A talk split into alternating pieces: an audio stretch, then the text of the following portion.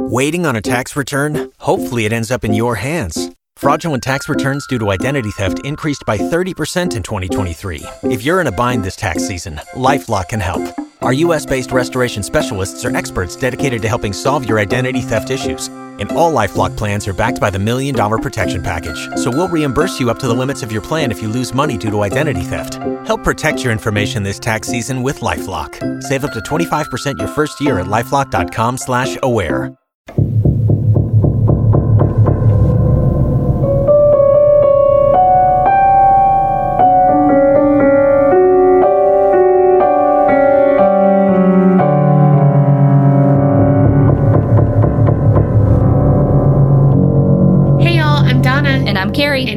Are Paranormal Chicks. Episode 39. We're almost a big 4 We're climbing up that hill. Mm-hmm. We're almost to middle age. That's all I got. oh, okay. So the other day at work, my friend Christy, that I work with, she was like, So I'm late to the party, I know, but I started listening to your podcast. and she said, Yay! Okay, so I did Vernon Dahmer, remember? Yeah. That's not his name. It's Vernon Damer. Christy was like, she said, I went to um Started off with a bang. I mean, she said, I went to school with his grandson. it's definitely Damer. well, and it's so local that no one could send you a correction Right. besides like this one person. yeah. Mhm. I was like, oh. But she said that like one time in their like social studies history class, they were going over his death. Whoa. and like the grandson was in the room and like had to leave like he was triggered fuck. Yeah. because it's i mean it's a part of local history you know it's Yeah. part of the civil rights movement and Yeah. all of that and so it was like what they you know taught were taught in school. So anyway yeah that's all i have. That's all the correction i know about. I mean who knows? 39 weeks later i may get another one. Episode 2 39 weeks later i'll be like so. Uh, well, how are we supposed to know? I mean, this isn't like you could, I don't know. I was thinking like it's not like you could do like pronunciation. Also, a little surprise went out to the Creepinati, aka Patreoners, aka people on Patreon. Yep. All right. So if you want in on the festivities, head on over to patreon.com forward slash the APC podcast. Sign up, join us, get your little happy. Have you listened to any podcasts lately? uh no, but I'm sure you have. Again, yes. Well, the ones I've been listening to are kind of newer. So hmm it's like five episodes and then I'm done. It's called Cold. Brr. it's cold in here. Must be a Toro in the atmosphere. Okay. That's where you were going, right? Yeah, yeah, yeah. Oh, okay, okay. You just did it Not- nonchalantly. Well, my hands are under the cover and I didn't want to like okay, so it's about my God, I almost said Colin Powell, not him. I think it's Josh Powell and Susan Powell. They were married, and I think my favorite murder covered this or something because I had heard it before. Mhm. But this is where she goes missing, and he takes his kids on a camping trip in the middle of a snowstorm. Hmm. But it's still like unsolved and stuff. But yeah. anyway, I'd heard it before, and it's it goes more in depth into his background and Yeah. stuff. So if you like that kind of stuff, Cold is the podcast. Sounds good. hmm It is good. All right, you ready for something else that's good? My story? Very funny. I go first. Picture it. South Shields, England, December 2005. Mark, Marianne, and their three year old son, Robert. All fake names. Okay. To hide their identity, Mhm. protection, and Yes. such. Yes. Life is good. However, things start to go bump in the night. Dun dun dun. Thank you. Delayed reaction. I had to come like do You like directed Cued, me. yeah, I had to cue her up. We need to have one that I can hit a button to be like dun dun dun dun dun dun. Oh my god! No, because that's what you would do. yeah. Never mind. I would like would after hate me. every Yes. single thing, you would do it. and then dun dun dun. Yes, literally, that would be when you did it just then. Because I'd be like, "This is so annoying." Da, da, da. Yes. Oh my god! I need it in my life. Nobody give her that damn thing. and then what would happen is for one episode, you'd be like, da da da da da da, and then you'd be like, totally forget that you had it. Yes. I don't know. Let's make this happen and see what would happen. wait, wait. okay. Mark and Marianne and their son Robert. So they began to experience shit in December. The stuff they were hearing was the normal door creaks, doors opening by themselves, just strange sounds coming from the wall. At their house, you said? Mm-hmm. Okay. Which is a, old house. Who did? dis? Yeah. But then furniture and other objects seemed to move on their own. One time they found chairs stacked on top of each other on a table.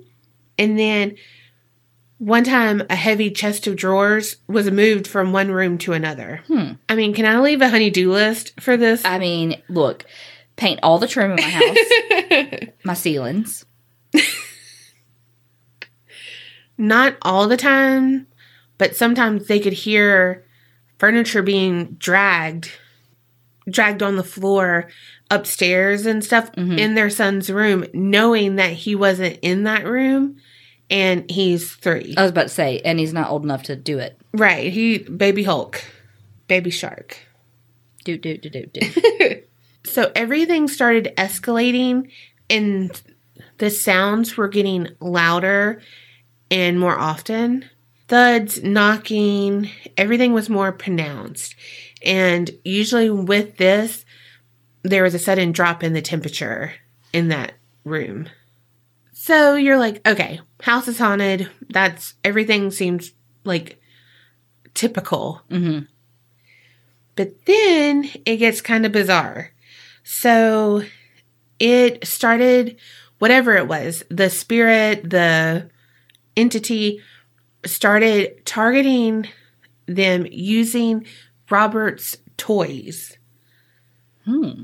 Okay, so the first time this happened, Mark and Marianne were getting into bed, really cold in their room. So they're like, let's get underneath the covers. hmm Let's do some activity to Warm us warm up. up. I mean, hello. Um, so they are getting into bed, turning off the lights or whatever, and Marianne is like, "What the fuck?" Because some something hits her in her head. Turn on the light. It's a toy dog from their son. She's like, "Okay, like maybe it fell." You know, who? Yeah, you reason reasoned it. Yeah. Because, I mean, when you have kids or a dog, they have their toys everywhere. Mhm. So, I mean, it could have fallen, whatever. hmm Well, about that time, she gets hit again. What? And she's like, what the fuck? You know? So they turn on the light. They're like, let's see. About the time, more toys What? are thrown at them. So they're like, what do you do? You get in bed and you cover your head. Because you know what? You want to know how to piss me right the fuck off? Hit me in my fucking head. right? That will send my blood boiling instantly. like, don't play and hit me in the mm-hmm. head. It's not funny. It's not cute. Don't fucking hit me in the head. that fuck that ghost. Right? So, yeah, they are, Hiding under the covers. yeah. One, because, I mean, what the fuck do you do? Beats me. And two, they're trying to soften the blows because at least something, you know? And three, it's fucking cold. right. Well, they think they're okay. I mean, other than, you know, toys being pelted at them. Yeah. But then it feels like they're playing tug of war with something on the end of their bed with their Uh-uh. covers. Mm-mm. Don't like that. Right? Mm-mm. So they're dealing with this. This commotion's going on. And then Mark screams out that he felt like his body was on fire. Oh, turns out that's the husband. I was thinking that was the kid, and I was like, "Dang, that's really articulate." For, for I was like, "Oh, wait, what?" no, Mark. Of course, they're like, Men on fire. right. So they, you know, release the hounds and uh, get out of the cover. Yeah, She is like looking over at him, like, what the fuck? You know, patting Yeah. down, what's going on? And he had 13 red marks on his back. I was just about to say, does he have three scratches on his back? But no, you got to step it up this time. Mhm. 13, fucking scratches. 13. Damn. So when they do that, the toys are gone, like everything's back to normal. At this point, Kerri probably would have been like, eh, I'll go to sleep now. Uh, like, yeah. I'm like, been- the room's cold. Ooh, that's cozy. Next morning, the scratches are gone, They must have used some Neosporin. right? Coconut oil. Other times that they've seen the toys being used to terrorize them, they came in and the Robert's rocking horse, it was hung up by its rein, reins, plural, whatever. I don't know. I don't fucking do horses. but they said it was hanging from the ceiling loft hatch, which I'm pretty sure is the attic Yeah. you know, but over in England, they fancy it all up. Another occasion is a toy bunny was sitting at the bottom of their stairs. And it's like, okay, if you didn't place it there, that'd be one thing. Mm-hmm. But it also had a box cutter, like, placed on its paw. what? Like, I will cut you. Holy fuck. Bunny Foo Foo is through with you. She gives zero fucks. Holy shit. Right? And I mean, their kid is three. It's not like it's teenager that is fucking with them, right? Yeah. Toys would roll across the floor. They would make weird moaning noises. They would turn on by themselves. Even if they had no batteries or anything like that, it Yeah. would function. One thing that was not toy related was that a sink in the bathroom would suddenly fill up with blood to the point where it was Oh. overflowing Ew. and then it would just vanish afterward. That was on something. That was on a show or a movie. I've seen, like, I'm not saying it's this story, but I've seen that on something before. No, it was. Oh, it was, you know what it was? Slender Man. Oh yeah. Okay. I was like, God, was it Stranger Things? But no, yeah, it was Slender Man. Damn, good memory. I don't know how I pulled that out of my ass. hey, let's stop saying his name. I don't want to see a Slendy. All I want to see is a Slim Jim. So after all of that, all those threats, then the so they like to say entity. The entity has moved from leaving like Bunny Foo Foo. Mm-hmm.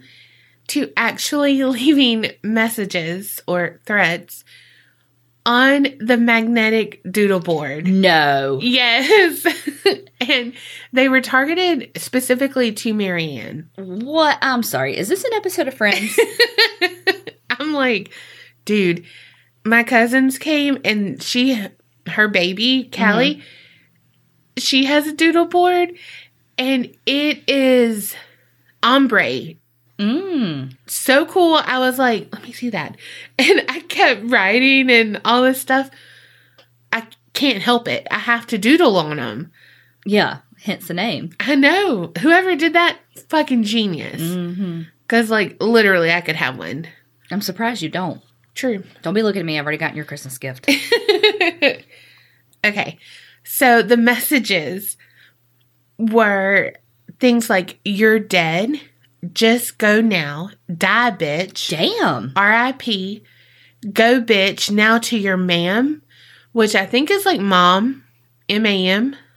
Isn't that that? Whoa, that's what uh Yeah. Amanda and That's the Ouija board thing. yes. Holy fuck. No, it wasn't. It was. It wasn't just them. Oh.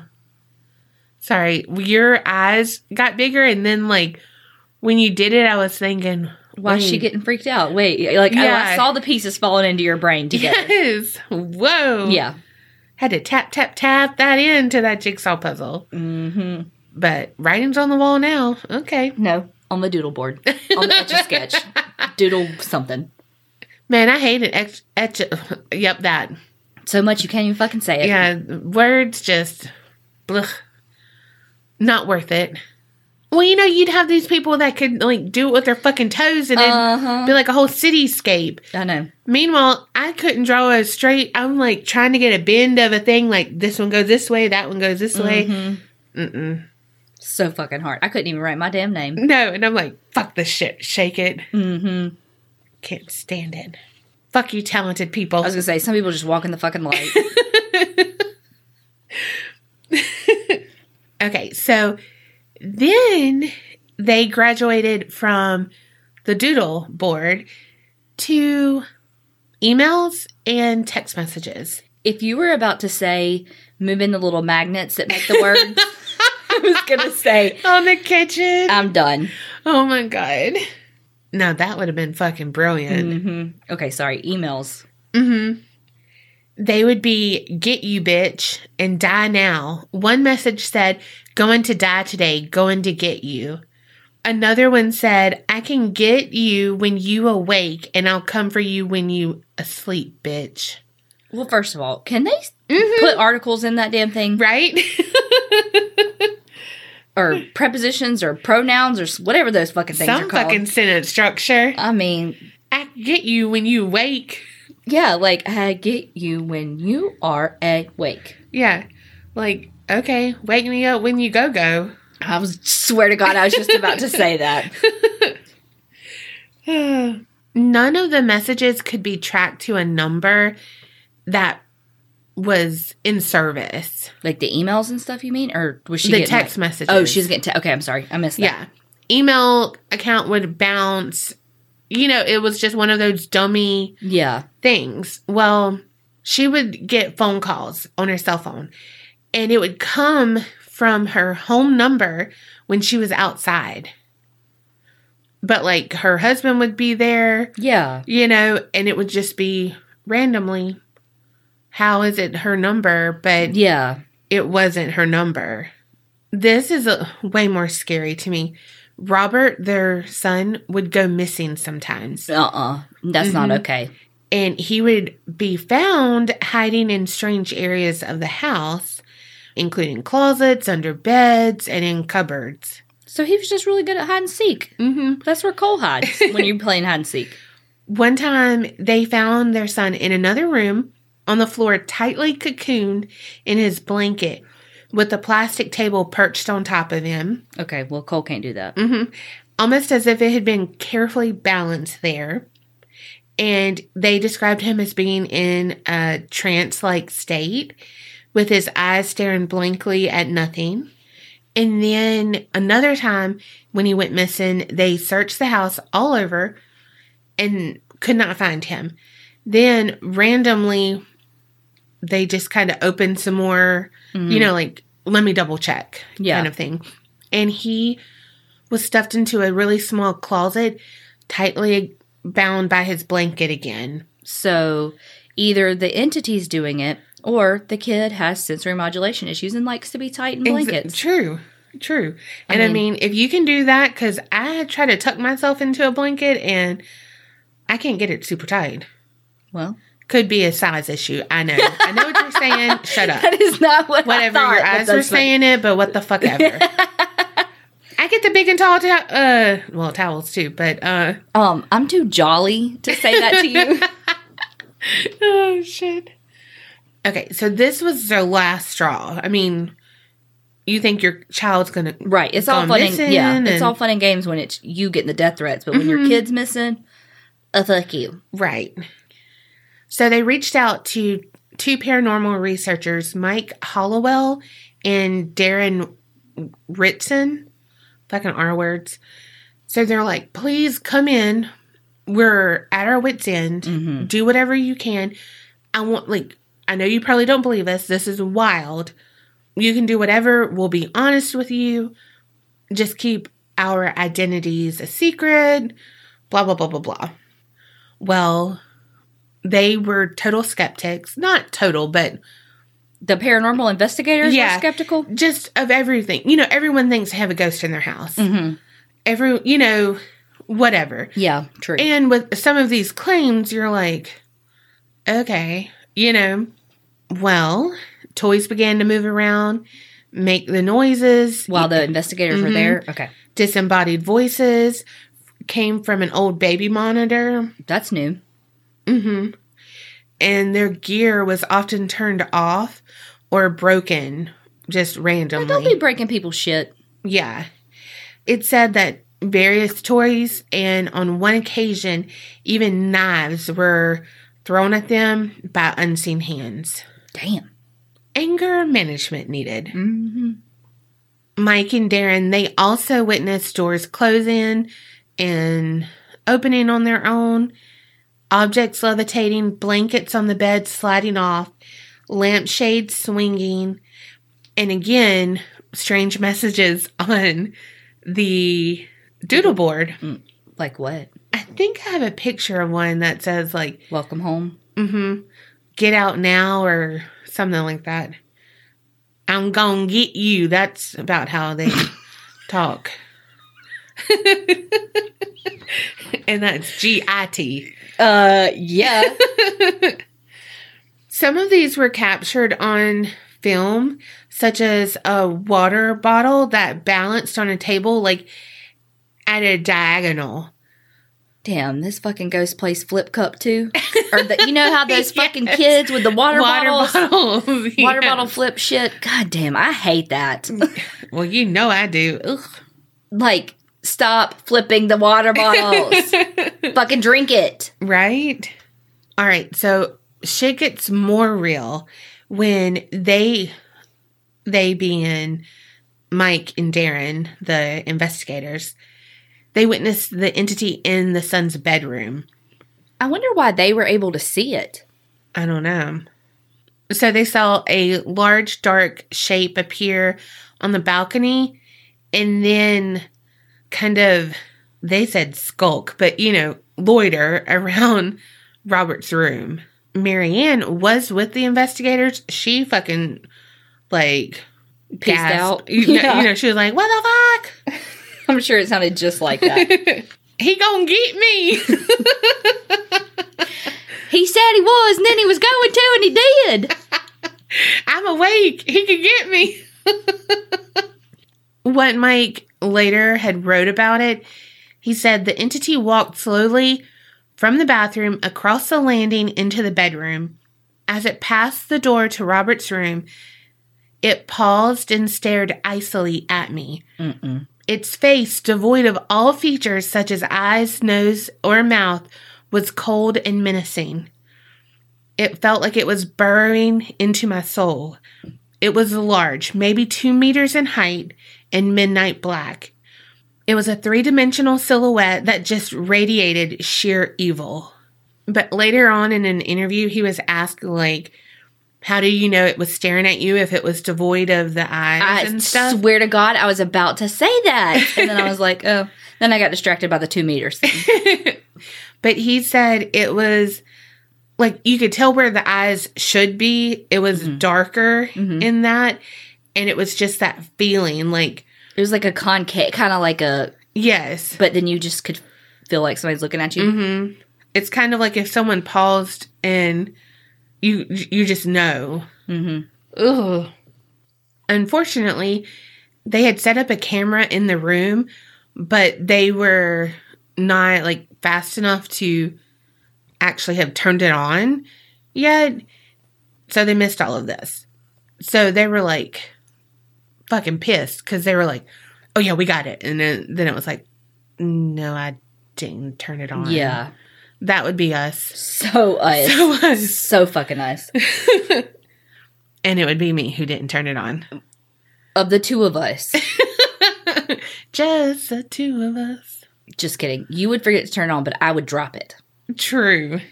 And then she'd be like, Look, a ghost did, did this, Donna. be like, That motherfucker. And then in the background, you're like.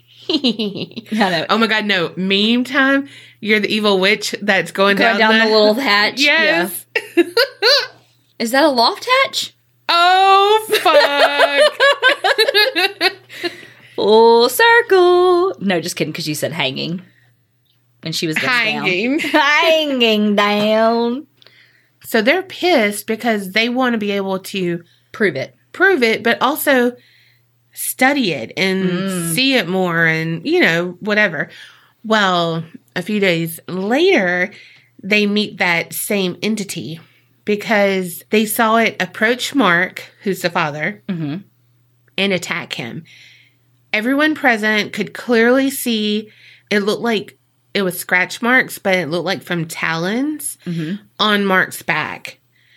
So Mike, one of the investigators, he apparently has some more the most to say about this. I was gonna say this guy's all up in the biz. mm-hmm. Darren, he he's back there. He's like the hype guy, you know? Meanwhile, he's probably the one that actually did all the work. True. So Mike, he said that you could actually watch the scratches forming, and he said first an elongated red patch, and then sharply defined scratches within it. Cuts started to appear on the right hand side of his back. Then they immediately bled. Then Mark's skin started to change color. It went dark, almost as if it was sunburnt. Like, so I mean, they witnessed that. Yeah. Wonder how quickly that happened. I don't know. It's like you see it in the movies, and then you mm-hmm. hear about people seeing this, and it's like, I really want to see that, but I really don't. Oh no, Like, I don't, but I do. I don't. I see it in a movie. Here's a tangent time for you. Oh god. Mm-hmm. It's really not a tangent, but now that I'm saying all this, it's going to be a tangent. All right.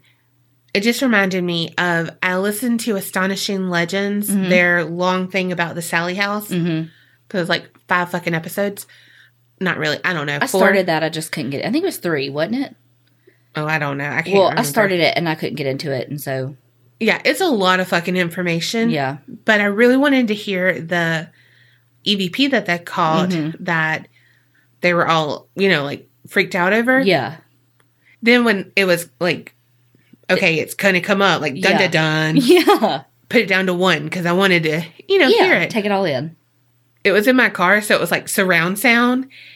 It scared me. I was like, turn it off, turn it off. Like, really? And I was like, why did I want to hear that so badly? And then, like, it scared me. You can't unhear it. Yeah, it really scared me because they were saying it was loud. And I thought it was just gonna, I don't know why. They said it wasn't like words, but I wasn't ready for it. And then I was like, fuck this shit. Like, What um, it sound like? it sounded like heavy metal screaming, you know, like that, where it's, yes, Mhm. But it was in a quiet fucking room, no sound. And they picked this up, like not hearing it In real, real life. life. Yeah. Wow. At least, I mean, that's what I'm thinking. Like, I'm trying to, Yeah. I don't think he heard it in real life. And then they played it back or And something. they were like, "Holy shit!" Yeah. yeah, but it was just like tormented or yeah. demented. I don't know. It was a lot of fucking emotion up in there. Damn. I couldn't listen to the whole thing, so I don't even know what happened afterwards. And then I was like, I'm not going to listen to it anymore. Okay, bye. like, Damn. anyway, I say that to say how I'm like, well, I want to see it, but I really Yeah, don't. But really, yeah. but yeah, You really don't. I really don't. Like that EVP that Teresa Oh sent my us. god, that more than us. Papa.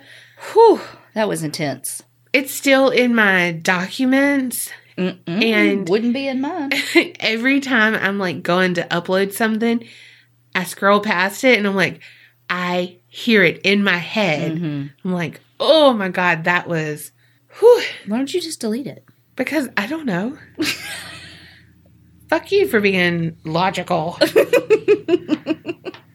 so they claim at this time that they caught the whole encounter on film, but it's really grainy and you know, you know how that goes. Yeah. So there's that. There were other attacks.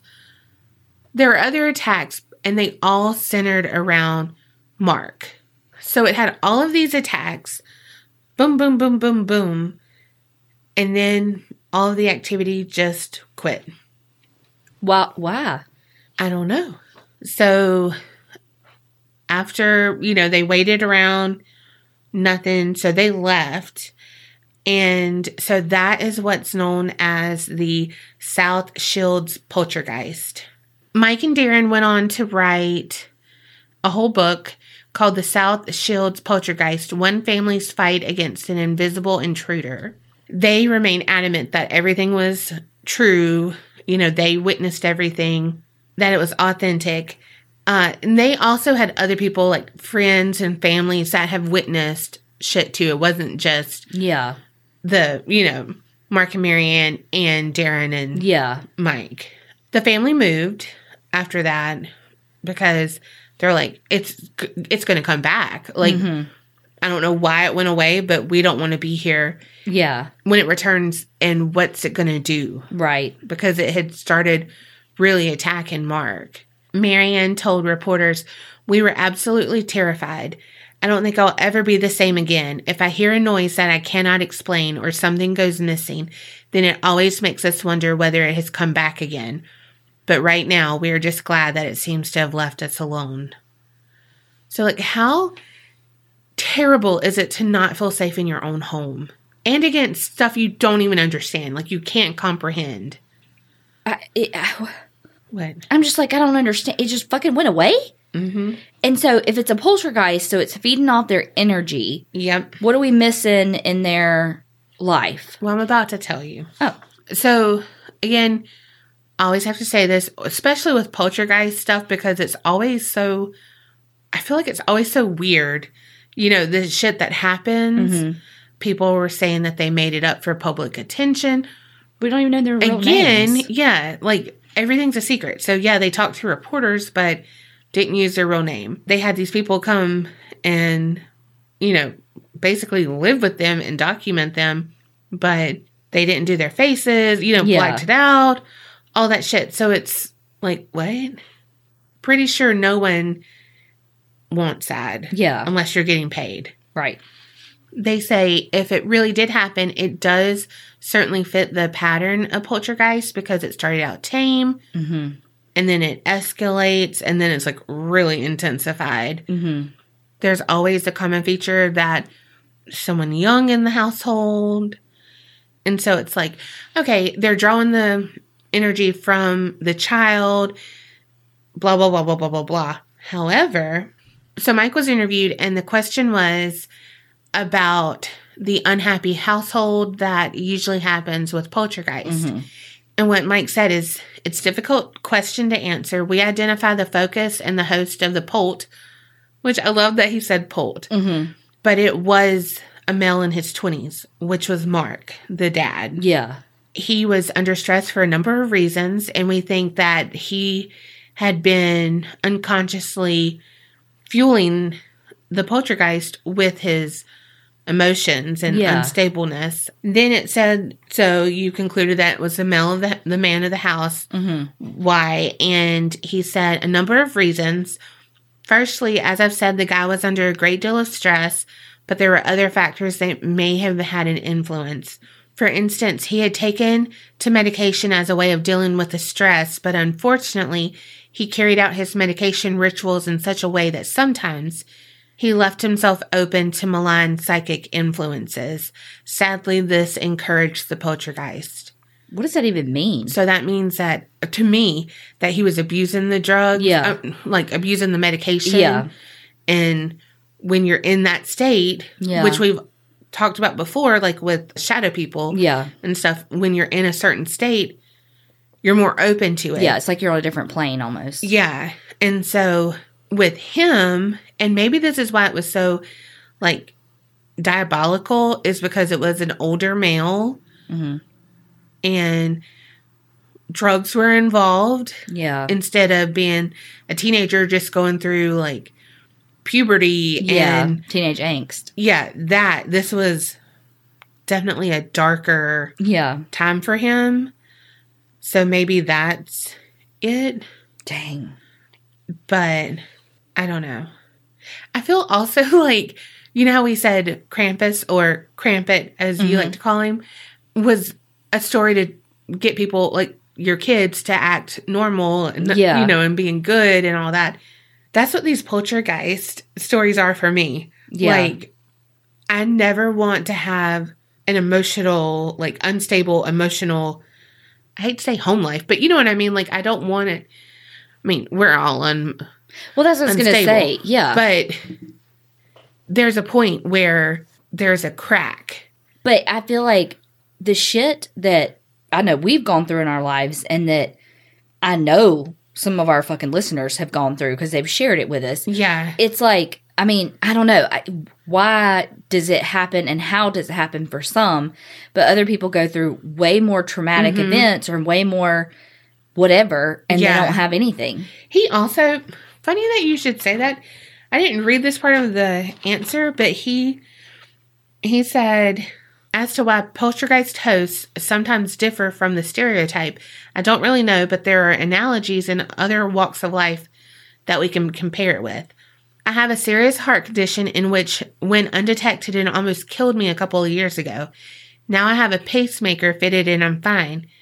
The interesting thing was that this condition normally affects super fit athletes and or the very elderly. And I fit neither of those categories. Why did the condition choose me? I don't know, it just did. Similarly, maybe there isn't a reason why the poll chose Mark as its host. Perhaps it just happened spontaneously. Mm, I don't agree. I mean, not that like I know, Yeah. but I don't agree because I feel like that's I feel like that's comparing apples to oranges. You know what I mean? Like something about him, if it's true, had to be more susceptible. Maybe he was a little more No, I was going to say maybe he was a little more in tune to whatever, but no, because again, we have so many listeners that Mm-hmm. if anybody was going to get a poltergeist, it would be them with the things that they've lived through yeah. and the stresses that they've had in their lives and then but they really are open to the other side if you will Yeah.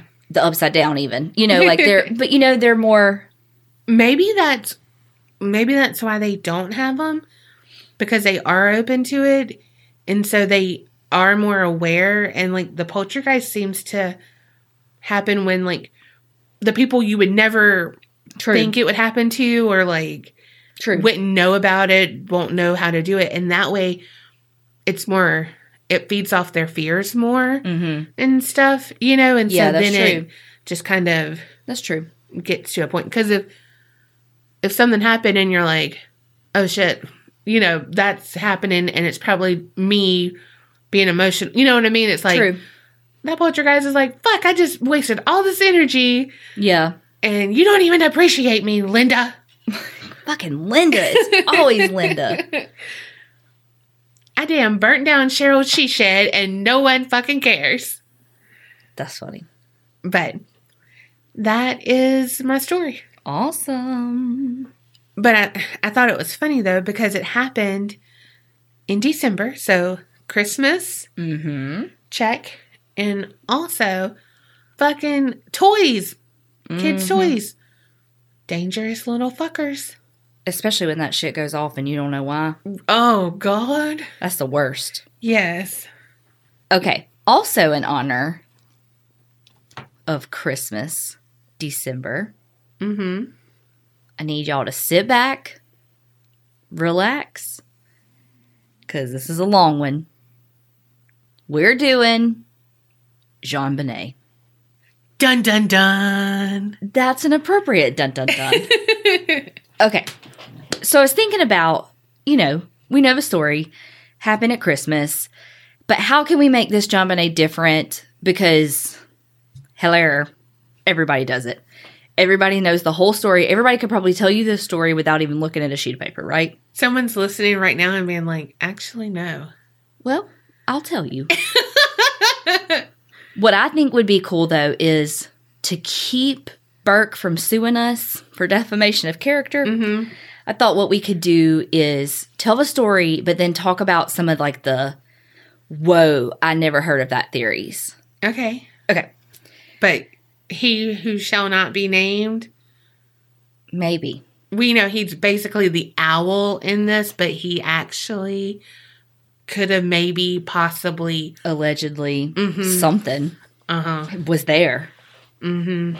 Something about pineapple, too. Okay, pineapple pin. No, Oh my god, why do you have to say it every freaking time? I'm going to start figuring out a way to work that into every episode. Girl, Okay, let's get rolling because uh, 46 pages. ASMR. Okay, so quickly a little bit about JonBenét's family. okay. Her father, John Ramsey, was a very wealthy businessman. He worked for, he was the, uh, the president of a computer systems company. He was married one time before, but got divorced in 1978, and he had two adult, like two children from that marriage, a son and a daughter. oh, I didn't know that. His daughter Elizabeth, though, died in a car crash in 1992. Mm, gosh. In 1991, though, is when he moved to Boulder, which is where his company's headquarters were. JonBenét's mom, Patricia Ramsey, also known as Patsy, she was a beauty queen who I think she had won Miss Colorado or I can't remember. She was some she was some states Miss something. Yeah. Maybe it was Georgia. Anyway, so Patsy was a stay at home mom when she and John got together. They had two kids. They had Burke Ramsey and JonBenét. She was born in 1990 in Atlanta, Georgia. So her name is actually the combination of her father's first and middle names. What was it? I think John and Bennett. I think Bennett. So again, I, I like I want to go over the story, Mm-hmm. but I I feel like if you're this deep into a true crime podcast, Yeah. you probably know the story. So we are going to do it, but I don't know. Feel Cliff like- notes. yeah. So we all know, but JonBenét was a beauty, a child beauty pageant Mm-hmm. star She was Honey Boo Boo with her go go juice. pre toddlers and tears. yeah. she had won like a shit ton of things like america's royal miss little miss charlevoix little miss colorado colorado state all-stars kids cover girl and national tiny tiny yes miss beauty patsy again was kind of like one of those stage moms that you know because she herself was a beauty queen and She's not like all the other moms. She's a cool mom. Mm. JonBenét was in kindergarten. She she was a beautiful kid. Like I think my one of my favorite pictures of her is the picture of them opening presents when Yeah. she's like no makeup, just a kid. And I'm like, she is a beautiful kid. Yeah. Burke was a cute kid too. Like he mm-hmm. and I saw a, a picture of like a basically a screen grab of when he was on Dr. Phil mm-hmm. and he looks just like Patsy now. Like it's Really? crazy how much he looks like his mother. Okay, so picture it it's Christmas let's start with Christmas week. Okay. JonBenét had been in the local Christmas parade. She was like, you know, because she was on a float that like had her name on the side. Like she was a beauty queen, you know? Mm-hmm. Also, of course, I just found this after I was like, I don't know where her mom was. Her mom was Miss West Virginia and was actually in the Miss America pageant. Wow. So it's Christmas morning. They, JonBenét's six, Burke is nine, and they open presents. They do what family does in the morning. You know, they do their family thing. Santa brought JonBenét a new bicycle. She and her dad, like, he helped her ride it that afternoon. Yeah. And then for Christmas dinner that night, they went to a friend's house. That is the best after Christmas. Mm-hmm. Like, what am I going to play with first? This, then this. Mm-hmm. Like, overload. And then your parents playing it with you. Yes. because they're like they don't have 18 other things to do that day because they just got off work or what you know. Yes. Ugh, the best. when they got home from their friend's house for dinner JonBenét was already asleep and so her parents her dad just carried her up to her bedroom. And patsy helped put her to bed. And then they stayed up for a couple more hours you know. Burke went to bed then they went to bed. And December 26th was going to be like a huge day for the family. They had big plans. They were going to take John Ramsey's private plane Oh, wow. because he was the CEO. Like at the year that his company had, they like grossed $1 billion. And he was the CEO fuck. for that company. Yeah. I mean, he got as just a Christmas bonus $118,000 just oh as oh my gosh. thanks for being you kind of thing, you know? Here, pay off my house, please, John Right? Ramsey. So they were going to take his plane to go to Michigan to meet up with his older kids and just then they were going to go on a Disney cruise all together. So that's why Patsy and John woke up so early because they were trying to get everything ready, you know, Yeah. to go. I think it was like 5:30 when gosh. when they woke up. And all of a sudden John hears Patsy scream downstairs and so he runs down to see what's going on and Patsy had found a three-page handwritten ransom note from someone that said that they had kidnapped JonBenét. The letter was written to John and when they read the letter, that's when John told Patsy to call 911. Patsy called the police. It was 5:52 a.m. and then after she got off the phone with the police with 911, she called she called some family and friends too. So just to touch on the 911 call because this was kind of a source of hmm during the Yeah. investigation when they answered, Patsy says, police. And they're like, what's going on? And then she just says the address. And the dispatcher's like, well, what's going on there? And she says, we have a kidnapping. Hurry, please. And then the 911 operator's like, well, explain to me what's going on. And she says, there, we have a, there's a note left and our daughter's gone. And then the dispatcher repeats her and she's like, yes. And said, then they asked how old her daughter was, and she said, She's six years old. She's blind, six years old. They asked how long ago it was, and she said, I don't know. I just got the note, and my daughter's gone. And then they say, Does it say who took her? And she says, What? And then they ask again, and she says, No, I don't know. There's a there's a ransom note here. And then they say, It's a ransom note? They ask Patsy what her name is, and she says, Patsy Ramsey, I'm the mother. Oh my God, please. And then they say, I'm sending officers. And she says, please. And then they say, Do you know how long she's been gone? She says, No, I don't. Please. We just got up and she's not here. Oh my God, please. And then she also, then she says, Please send somebody. And then she says, uh, the, you know, that, that one, one dispatcher is like trying to calm her down, like I am. And she just, Patsy says, Please again. They're like, Take a deep breath. And Patsy's like, Hurry, hurry, hurry. And hangs up. And so, of course, like we'll go a little bit into the 911 call. So after she gets off the phone with the police and she calls, I don't know, the whole neighborhood. the police arrive in 3 minutes. Dang. Mm-hmm.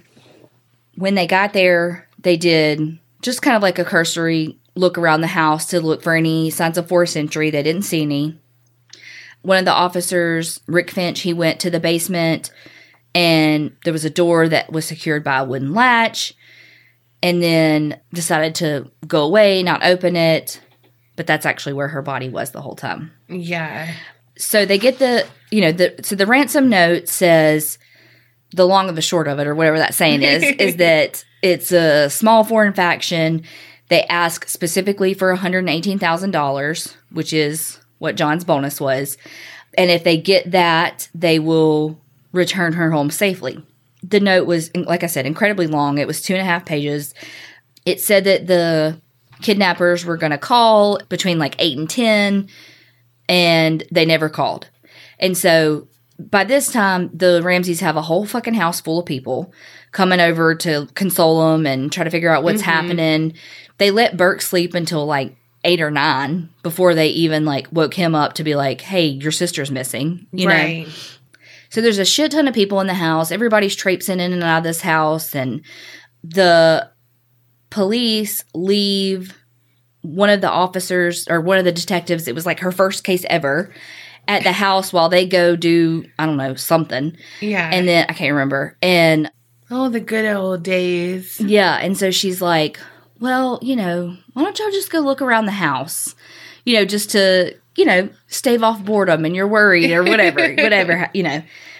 And so eventually, John and one of his friends go looking through the house and basically go straight to the basement and straight to that door. and when they walk in, it's like, oh, here she is. And so they find her body and he runs up the stairs with her and is like, oh my God, I found her. Be like, damn, you're good at Where's Waldo, I bet. Mm-hmm. Where in the world is Carmen Sandiego? I don't know. I sucked at geography. the people who came to like hang out while they were figuring out what was going on, like even like cleaned up the ca- cleaned up the house, like cleaned up the kitchen. They had, you know, I'm sure Christmas Day threw up all over their house, you know, and so they were like helping them clean up the house and what have you. And so the freaking crime scene was a hot mess. Yeah. When they found JonBenét's body, her mouth was covered with duct tape. She had a nylon cord around her wrists and her neck, Gosh. and her torso was covered by a white blanket. So, all of the Ramseys at that point provided handwritten handwriting samples, blood, hair samples. Patsy and John did an interview then that was two hours, and Burke was interviewed within the first couple of weeks. So the autopsy revealed that she was she died by strangulation, and she also had a, a skull fracture. That is so freaking sad. I know. The official cause of death was asphyxia by strangulation associated with a craniocerebral trauma. That said that there was no evidence of rape, what you think of like rape, but that they couldn't rule out sexual assault. And they say that because although like no semen was found on her, there was evidence of a vaginal injury and it appeared that her vaginal area had been cleaned by a cloth, like wiped off with a cloth. So they, you know, ruled it as a, a homicide. What strangled her was a garrote that was made of a nylon cord and then a broken handle of a paintbrush to twist to make it tighter. I know before this, I had no idea what that was. What a garrote was, me neither. Part of the bristle end of that paintbrush was actually found in a little tub of Patsy's art supplies. Oh God. But then the bottom third of it was never found when they were searching. They also found what they believe it was was pineapple in her stomach that had not digested, that it had indicating that it had only been eaten a few hours before her death. And if you remember when they did the crime scene photos, there was a bowl of pineapple on the kitchen table with a spoon in it. But John and Patsy were like, no, we don't remember ever getting the pineapple out. And like, we don't remember feeding it to her or anything. Right. They had been drinking too much eggnog. Right. The police report showed that Burke Ramsey's fingerprints were on the bowl, but they've always said like he slept through the whole thing.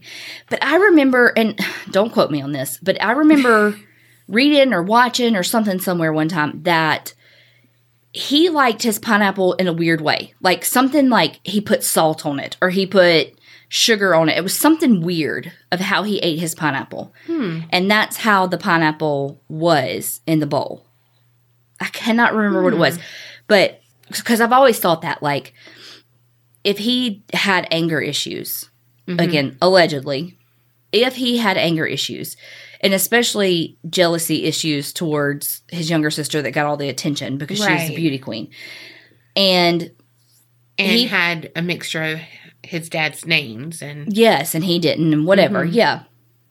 So, you know, if you have all of this built up where she gets everything, everything goes to JonBenét, because you know that if they got in a fight, they always sided with Jean oh, Bonnet. for sure.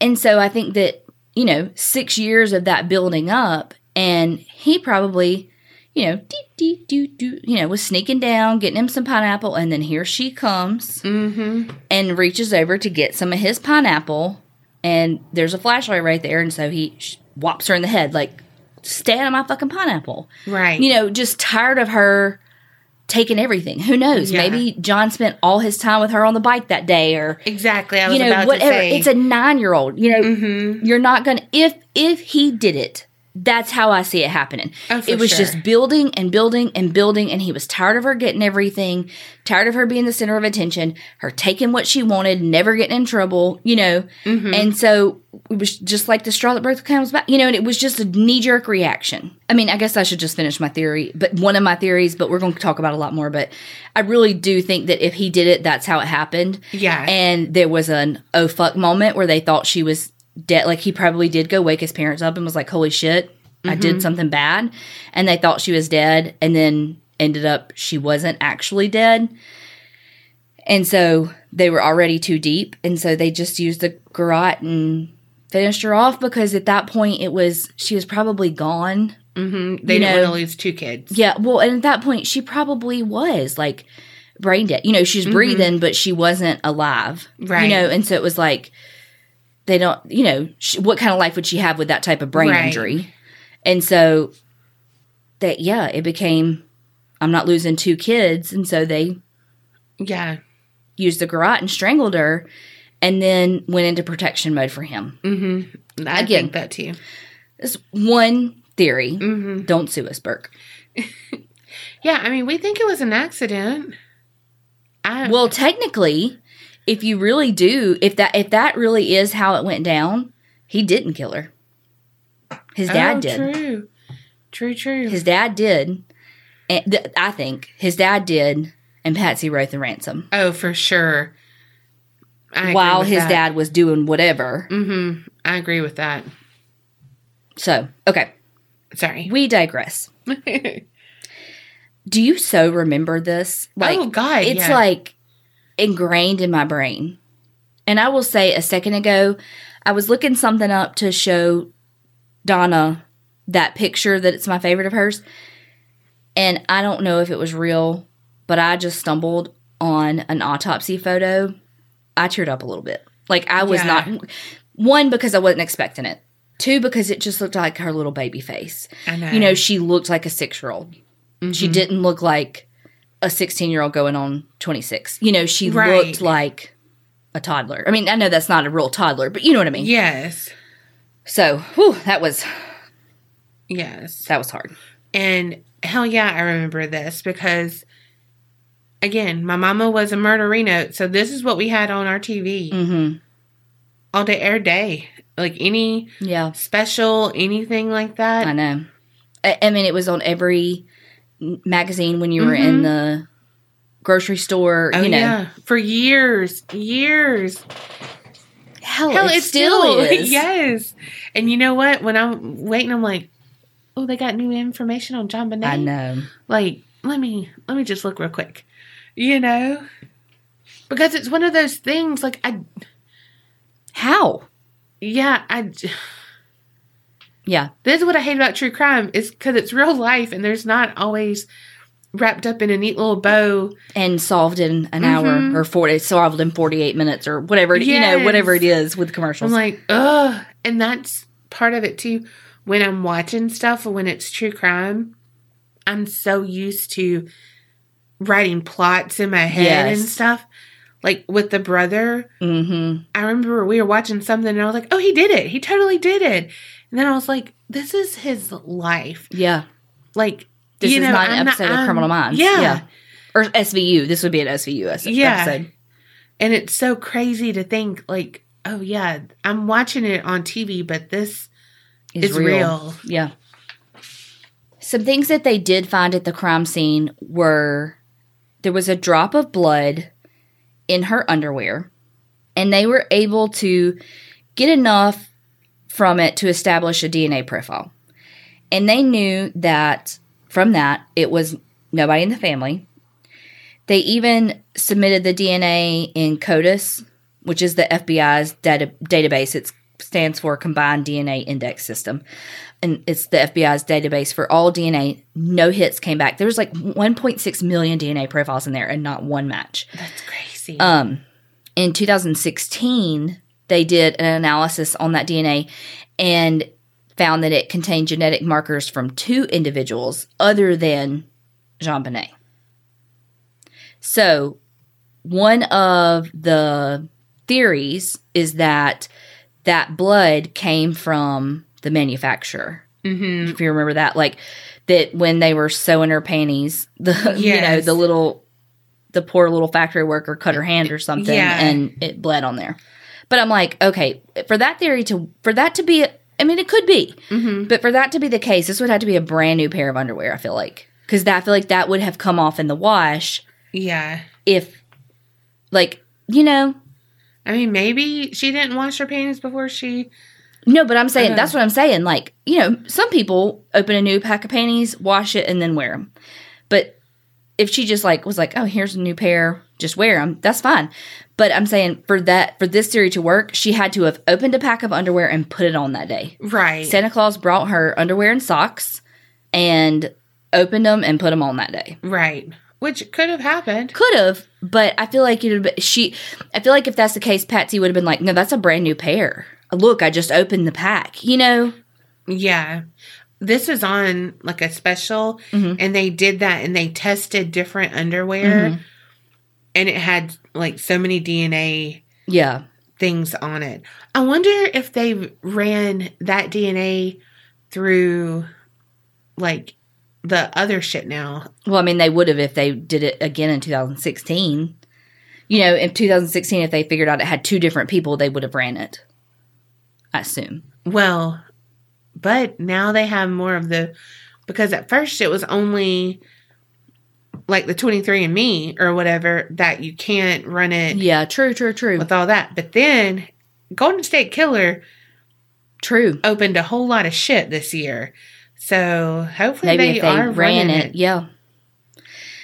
There was a whole lot of commentary, basically, for that I don't feel like going into because whatever, it's my story and I'll do what I want. No.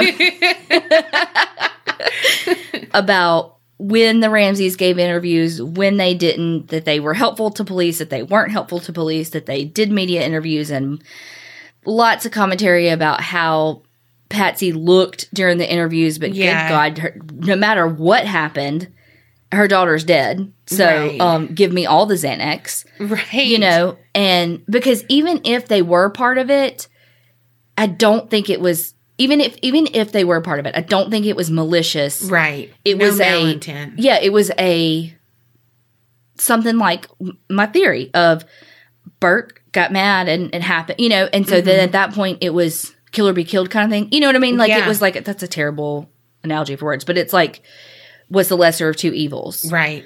and at that point the end justifies the means Yeah. you know it's they're protecting their family the best that they know how and so i mean I, feel like maybe even worse that she would need xanax because now she has these dark secrets Yeah. and so Which it it's just so crazy. And crazy in the sense of I just can't wrap my head around it because I haven't been in these situations. Mhm. Knock on wood, I'm never in this situation. But why do people like if he did that, mhm. Like he wasn't like standing over her with a fucking knife and stabbed her 35 times. Right. And he was nine. Even if he had done that, I don't I don't think they would have tried him as an adult. Right. I mean, I feel like you kind of have to be like that 13, 14 in the 90s Yeah. to have been tried as an adult. Right.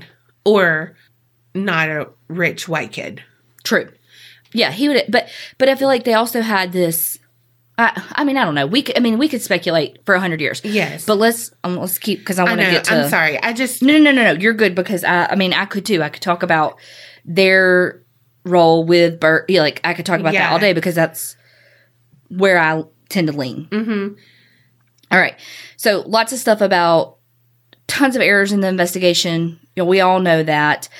Lou Smit was that detective who came out of retirement because he's the one that really believed that it was an intruder because there was the broken window in the basement.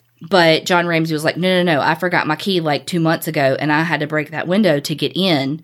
And so they're like, well, why didn't he? First of all, he's got tons of fucking money. Why didn't he get it fixed? Right. but but also well there's a broken window they could have gotten in hmm and so at the bottom of the window was the was a suitcase it had a footprint on it inside the suitcase was some underwear with semen on it and then like a dr seuss blanket or something and the semen was actually John Ramsey's sons, like the older son, mm-hmm. his DNA, like from his semen.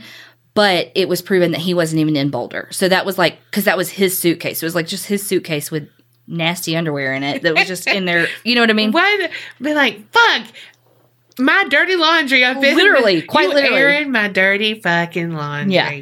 He was Boy got like, needs. God, he was like, he was probably like, son of a bitch. That was from when I was like 14 fucking years old. No, he's like, fucking Britney's hit me one more time. Baby, one more time came on. I couldn't help myself. Damn. Okay.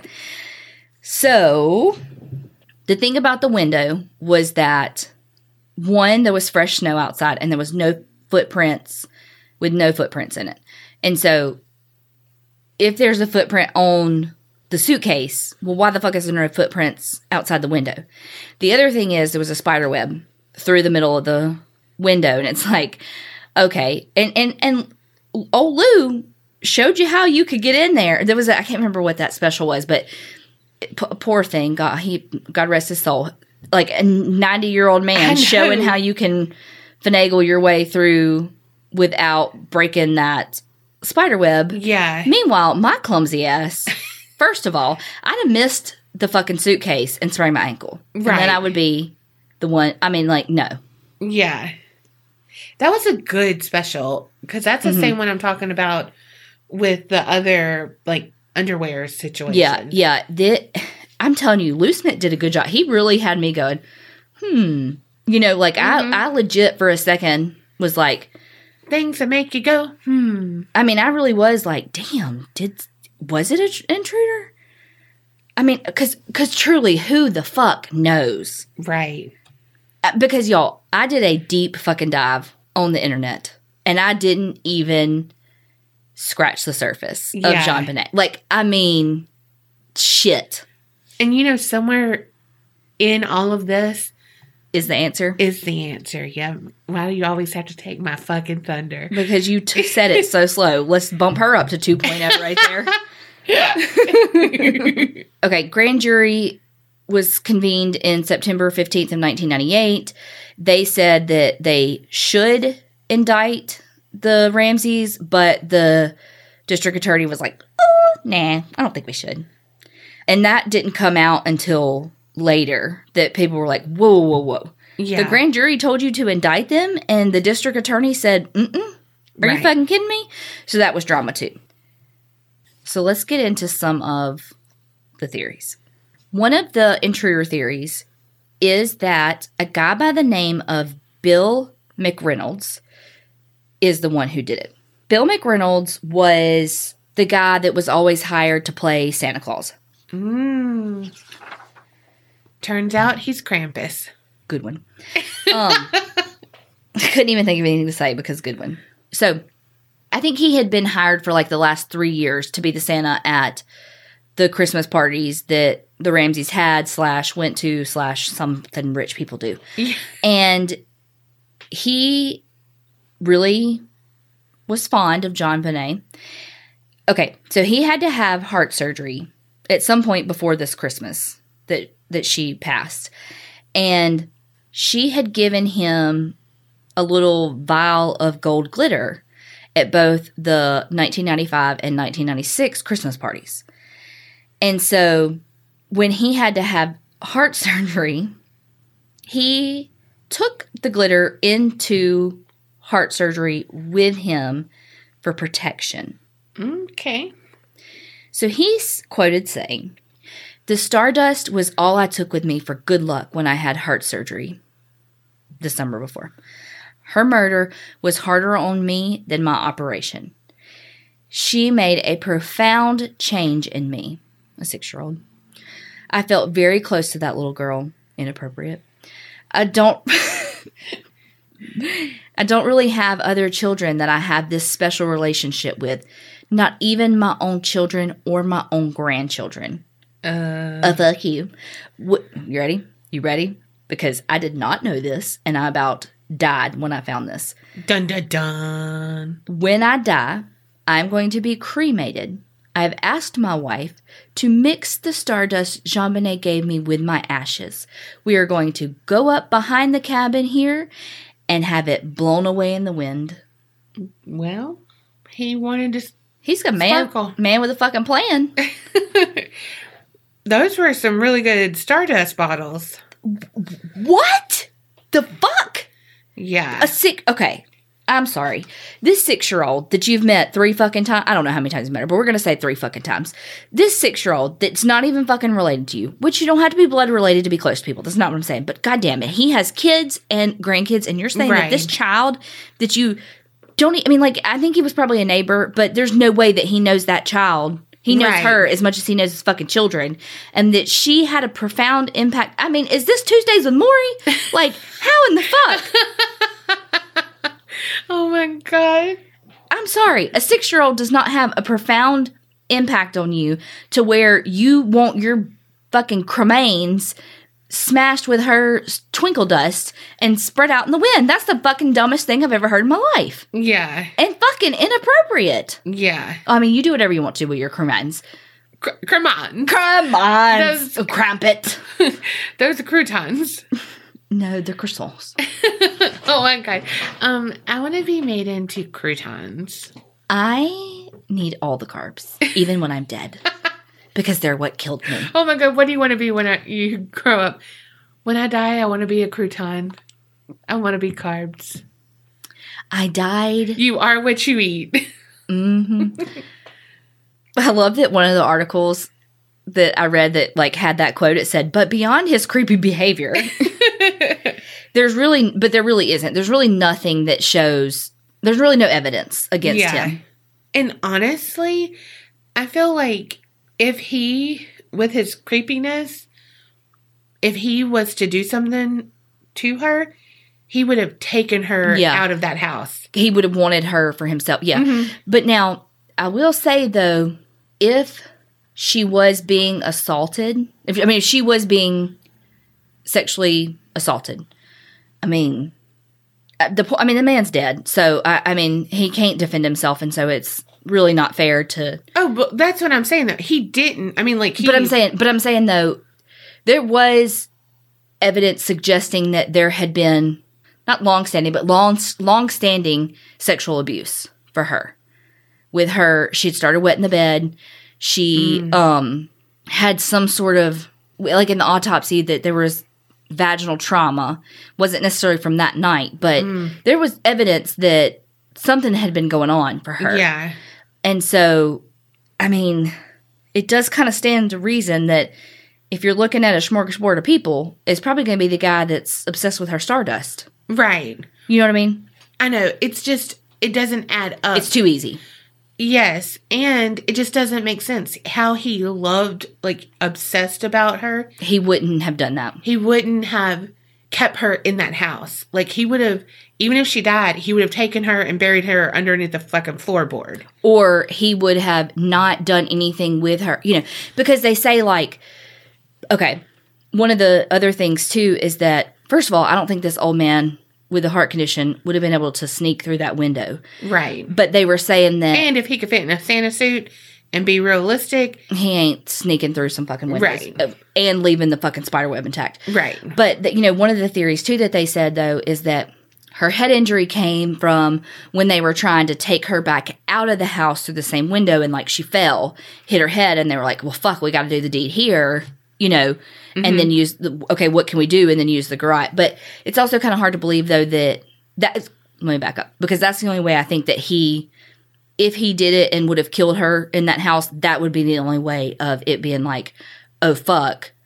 But even still, I, th- I agree with you mm-hmm. that he would not have left her in that way because he, you know what I mean. Yeah. It would it would be like a shame thing. Like her face would have been covered. Her, you know what I mean. yeah. And I feel like he would have taken stuff from her, like, Her underwear. yeah. And just like hair and, mm-hmm. Yeah, you know, I like, I don't know. It, his obsession, it, and again, we're only saying this from that creepy ass Yeah, long ass quote. It just doesn't make sense. On my murder board, he'd be like, we're just looking into him to make sure that he doesn't do this to anyone else yeah. later on. Let's keep him on our radar. Yeah. Now, one thing I did let leave out Why are you leaving shit out, Kerri? because I forgot um, that she did have two little marks on her that were like perfect match to a taser. Mm-hmm. And so it could be that they tased her to subdue her, tried to carry her out, dropped her on her fucking head, and then, you know, had to, to do what they had to do there. Didn't that get? I mean, this is just Disproven by Yeah. that guy. Yeah, Yeah. The, the guy that he's on a lot. He was on that thing with the guy from Big Brother. oh yeah yeah yeah when they yeah. were trying to prove something else. But there's a tons, tons and tons of like I'm talking like a list of at least 15 books about why the intruder theory works. So again, you literally could do a, like a six season podcast on just this story. yeah Um, there had also been like more than 100 burglaries in the neighborhood in the months before she died. There were 38 registered sex offenders living within a two mile radius of her house. There was another guy that was thought to maybe be one be the person that could have been the intruder, and his name was Gary Howard Oliva. He had been arrested before for two counts of of attempted sexual exploitation and one count of sexual exploitation of a child. But that was in June of 2016 that he was charged with that. He was identified as a suspect in October of 2002 because he had called a friend the night of the murder upset saying that he had hurt a little girl and that I think I'm a little fuzzy on this because I saw this in one place but then the wording of it was really unclear but that he he committed suicide that night and was found with the same two marks like from a stun gun mm. on him. So that's like a whole conspiracy Reddit dive that I did not do. Yeah. And also with all of the intruderness Mm-hmm. and about that old man and all that, we still have the fucking expose that they wrote for the ransom node. Oh God, yes. You know what I mean? How does that play into that guy? Like, it doesn't. right, right.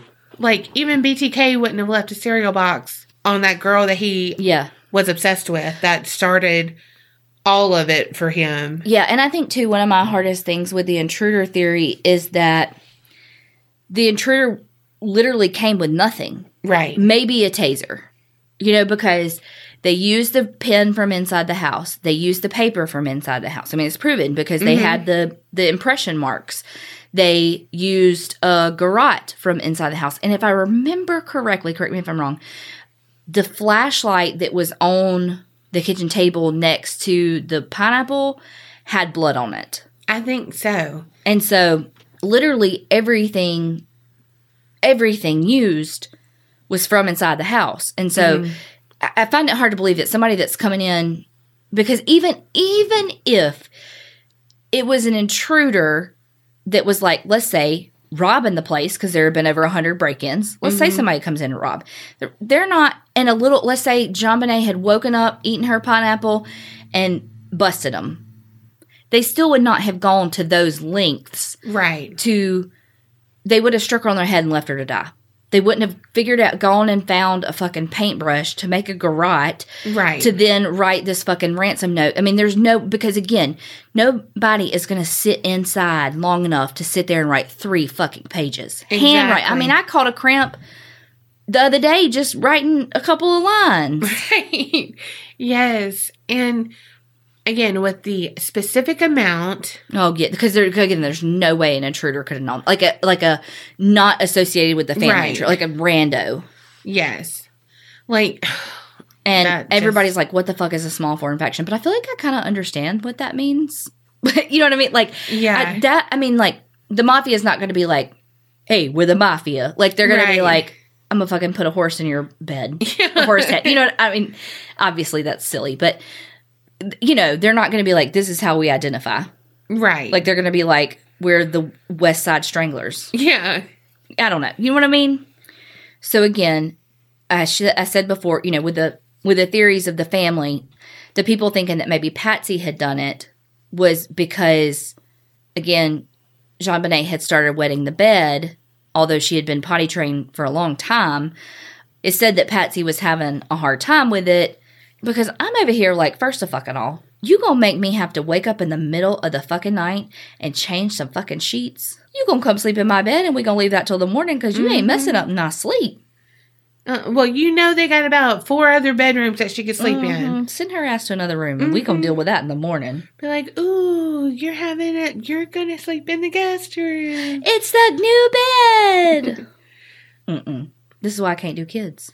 First of all, if I was rich like that, I'd have a live-in nanny. Mm. Mm. Be like. Doris, get her to the Right. get her to the other room.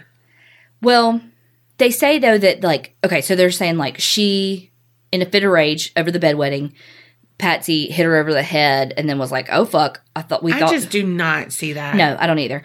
But you know, Burke even said like we never got spanked. We no, like n- nothing even close to a spanking Yeah. in our household. Patsy just didn't get angry like that. yeah. I mean, not even enough to like whop him on the hand. You know, like yeah.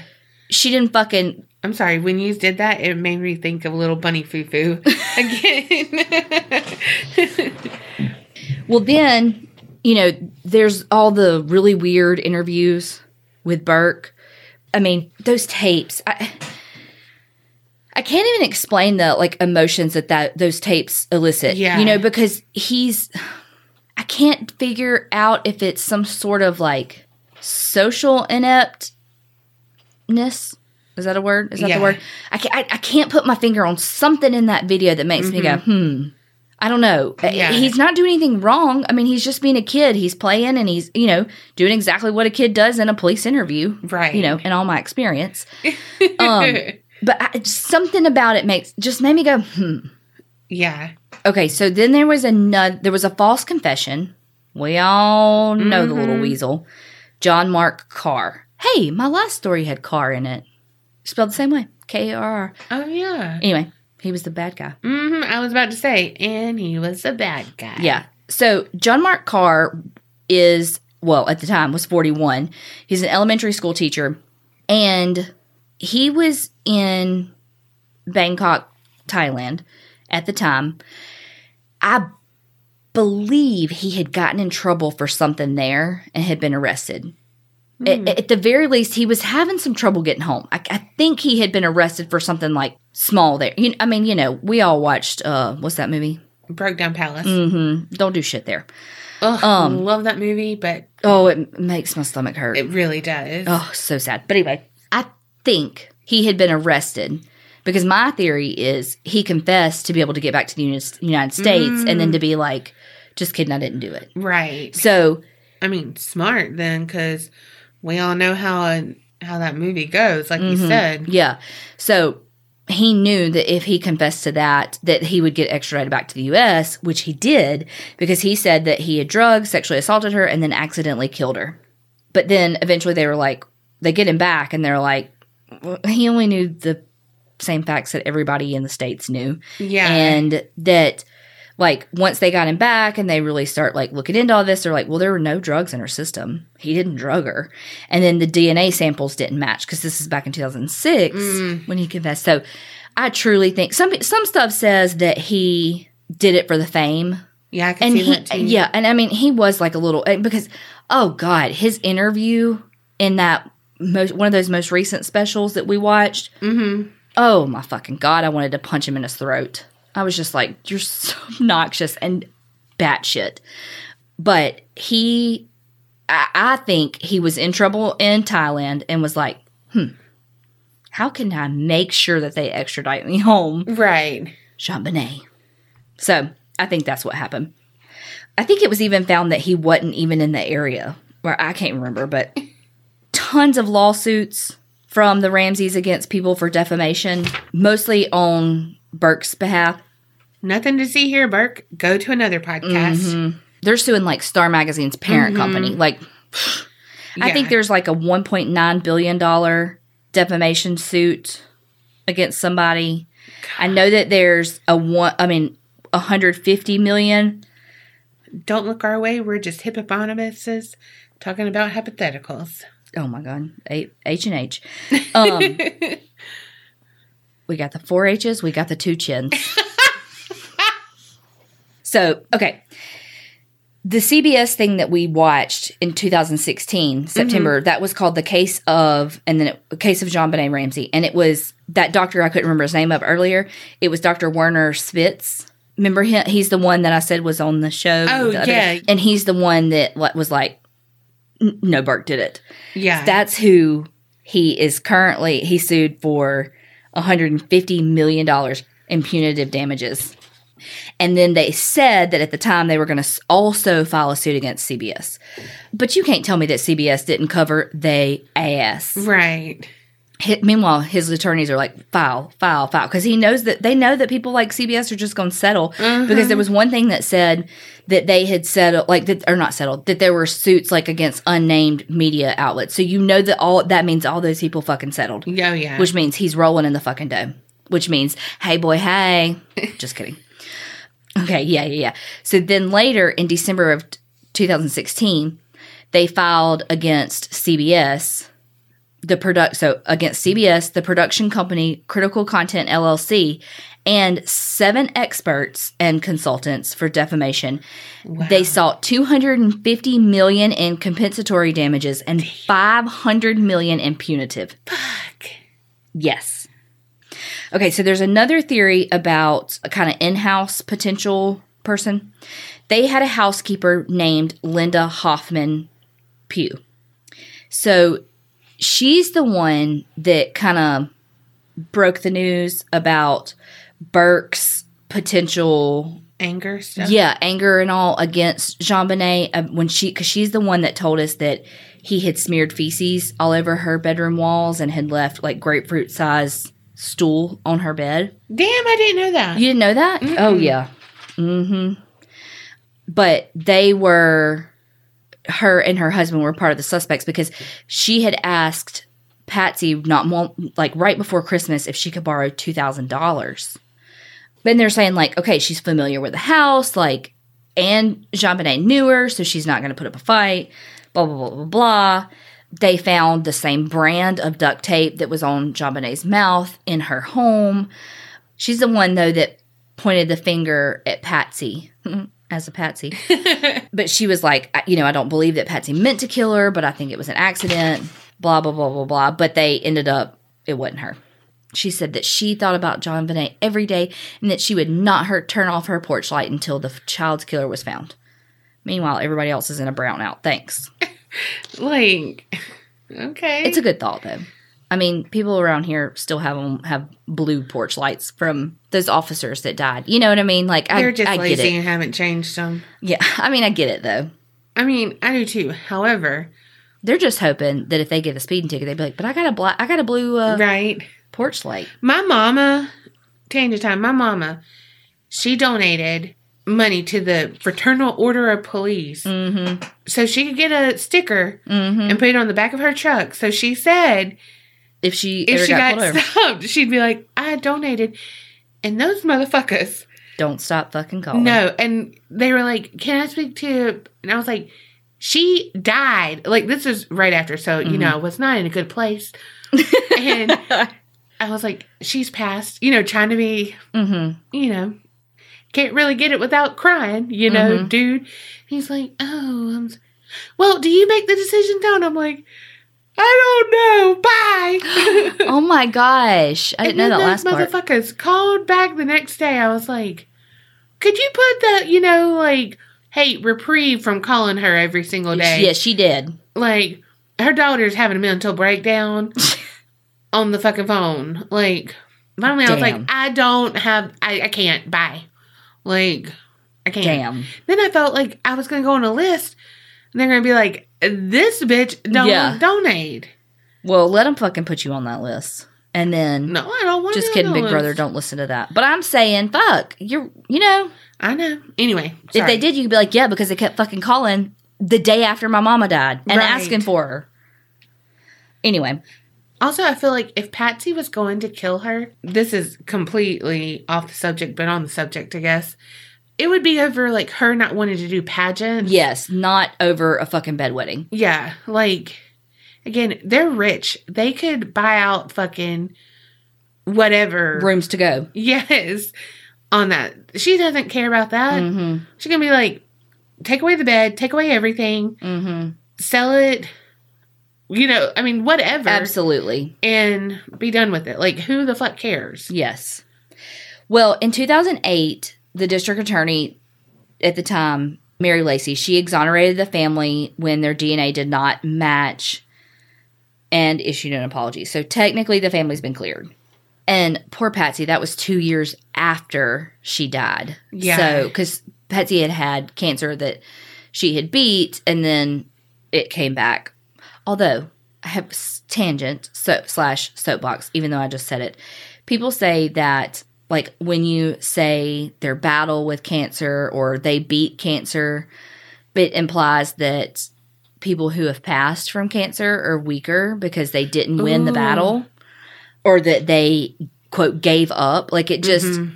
you know, it, but anyway, Yeah. I just thought it was interesting. I mean, again, I know some people are like, oh my God, with the PC stuff, but it does kind of Yeah, no, I totally. put a negative connotation for people who passed from cancer or, you know, anyway. Yeah, I just thought it was just a little tidbit. that makes sense because every time I hear someone gets to ring the bell, I get like Mm-hmm. I'm happy for them, but a small part of me is bitter because my sister never got to. Mm-hmm.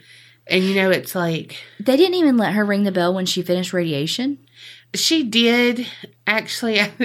okay, well, way to make me feel like an asshole. but she did, but not like she was never cleared. Yeah, yeah, yeah. Well, you know what I mean? yeah. Like where it's like, oh, you good? No, like she was still, you know, stage four Yeah, when I impending. well, when I worked in oncology, it was like with milestones we would do it. Like if they were doing therapy with us, when they finished therapy, they got to ring the bell. When Oh, they were yeah, doing no. radiation, when they finished radiation, when they finished chemo, or you know yeah. whatever. I wonder now, like how you said that they were exonerated and Mm-hmm. stuff. I wonder if it'll ever come out. Like if they really had something to do with it, will it ever come out? Because now it would just be easier to have it. And the only I mean, did that make sense? I yeah, never even finished. yeah, no. I know, I know what you mean. I think the only way it would ever is if Burke truly had nothing to do with it and really was asleep. And now that Patsy's gone, when John finally passes, you know, that he tells it on his deathbed or leaves it in a letter or Yeah. whatever. But I don't think so, though, because he's remarried now and, Mm-hmm. you know, trying to live his life. And I mean, he went fucking broke. Yeah. After, I mean, he lost everything after her death and stuff, trying to defend themselves with attorneys and Right. what have you. But okay, so a couple of more people theories. Okay. If you remember the friend that went to the basement with John when they mm-hmm. actually found JonBenét, his name was Fleet White. Sounds like a jazz musician. Yeah, he. I think he was a pilot.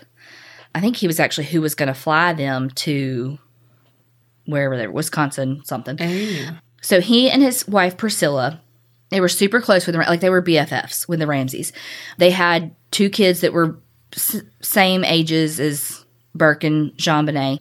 So okay, again, I would just like to preface this with all of this is theoretical. I am not saying that any of these people actually did it. Right. I am just giving information.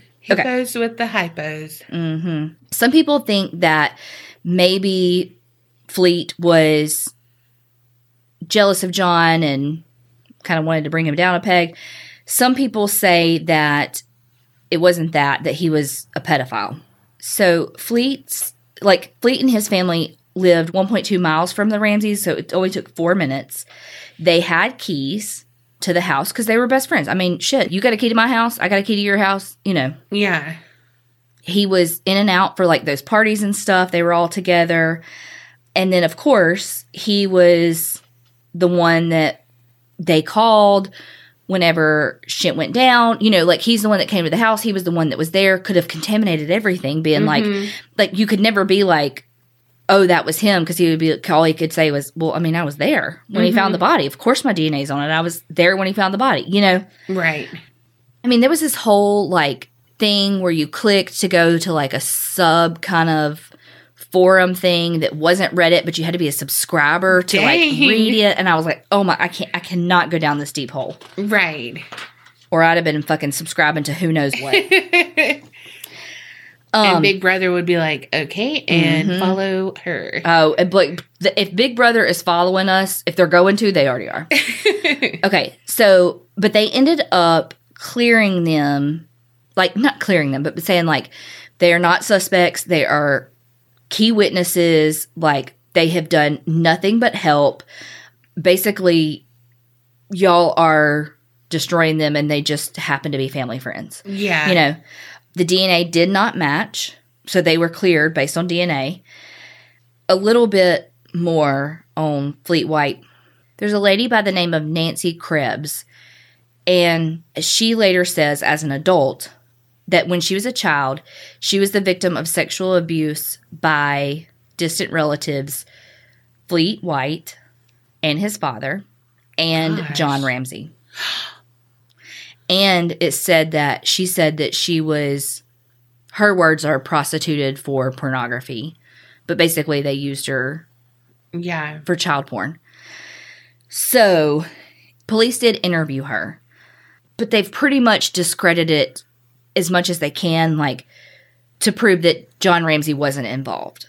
And if if that happened to her, John Ramsey was not one of them, because when she's saying that it happened, like he was in California. Mm. So it's it's kind of a, a deep hole of like you could go so conspiracy theory with Yeah. that that like there was this you know child pornography slash sex trafficking type ish ring among Mhm. them. So you, you, I mean, again, it could be a huge deep conspiracy theory that, but Yeah. let's just acknowledge that it's Yeah. a theory. Well, even if he was like away, he could have been funding it or, Yeah, you know, doing something. It doesn't matter. E- any part of that kind of shit is wrong, beyond wrong, yeah. and disturbing. After the, God, I want to know more about her though. I know, because it's funny if not funny, but Interesting. since they both found her, uh huh. and you know, like were they doing that to make sure that his that DNA each was other's DNA is Uh-huh. on there eh, because you go down, I go down, kind of thing. I know, Mhm. I know. I'm telling you, you could do such such a deep dive into conspiracies that are so far fetched but make so much sense that it's Yeah. like you can you can 100% put those pieces together.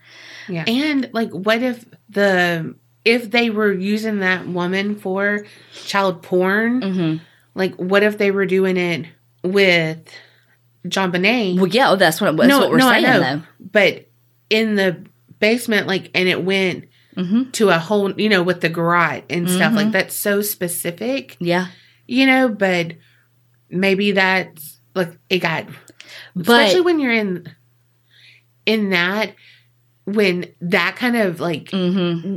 niche yeah, shit you get so much money and when you're dealing with that kind of shit But how did they get Patsy to write the letter? Because Patsy wrote that letter. I, I mean, you know, I really do think she wrote that letter. you know what they honestly if this happened this is our new segment so john and fleet Mhm. they're doing their dirty deeds hmm with jb down in the hmm JBR, but that's what that's what a lot of stuff calls her. Oh, really? JBR. in the room with the wooden lock and all that Mhm. shit which Okay, yeah like nothing goes down good in a house that you got a fucking lock on like that. Mm-mm. hmm Mm-mm. um Ain't nothing in my house closed off like that. no it's rich people Hiding shit. Yes, it's always like on just right. And she's like, it's always the brothers with the secret room. You know what Mm-hmm. I mean? I mean, turned out it wasn't the same thing, but you know what I mean. Yeah. Anyway, they're doing that shit. Some something goes wrong with their little Mhm. fetish shoot. He might have told Patsy the son had something to do with it, Mm. and so she's Yeah. helping him, or you know something like that. Yeah. where to save her family, to save Yeah. But you know, but you know why I think that that's not a thing? because you can't tell me that is this is going to be like one of the creepiest things I've ever said. You can't tell me that as beautiful as JonBenét was, her pornography would have gone like wildfire, right? You can't tell me that all the people that would have ended up having access to her, you know, some of those motherfuckers have gotten busted. So you know that some of her porn would have been in that. So true. You know what I mean? And so that's the only Yeah. reason why I'm like, uh, because I think that it could potentially have been enough where people still weren't even saying anything that, like, hey, I had, because Mm-hmm. who's going to be like, oh, you know what? Here's my conscience. And even though I have child porn, Right. I'm going to tell you because I have JonBenét's. No, I ain't to fucking do that. Right. But if their asses got busted with 600 images on their computer, mm-hmm. like that happens on SVU, and they they would have fucking been like, um, uh, this is JonBenét. You know what I mean? Right. So that's why I don't think that that so could true. happen. Didn't think about that. Okay, we got to move on. Random names of people that they think, but there's not. There wasn't a whole lot because I didn't pay for the subscri- subscription to look into some of those. So I do want to touch a little bit back on Santa Bill. Oh, okay. he was married to her name was Janet, and there's a rumor. Oh, let me back up a little bit. The if you do you remember the Christmas card that was found, a handwritten Christmas card that was found in her trash, JonBenét's. It was from this Santa Bill, and it was like, um, so he had written the Christmas card to her that was found in her trash, and the Christmas card said, "You will receive a special gift after Christmas," and she died the day after Christmas. Dun dun dun. Okay. So, but they're like, okay, it couldn't have been him. He's a big guy. He couldn't, he's in shitty health. He could not have crawled through that window. Blah, blah, blah, blah, blah. But his wife, Janet McReynolds, she had a daughter who had, who was, Always the runner up.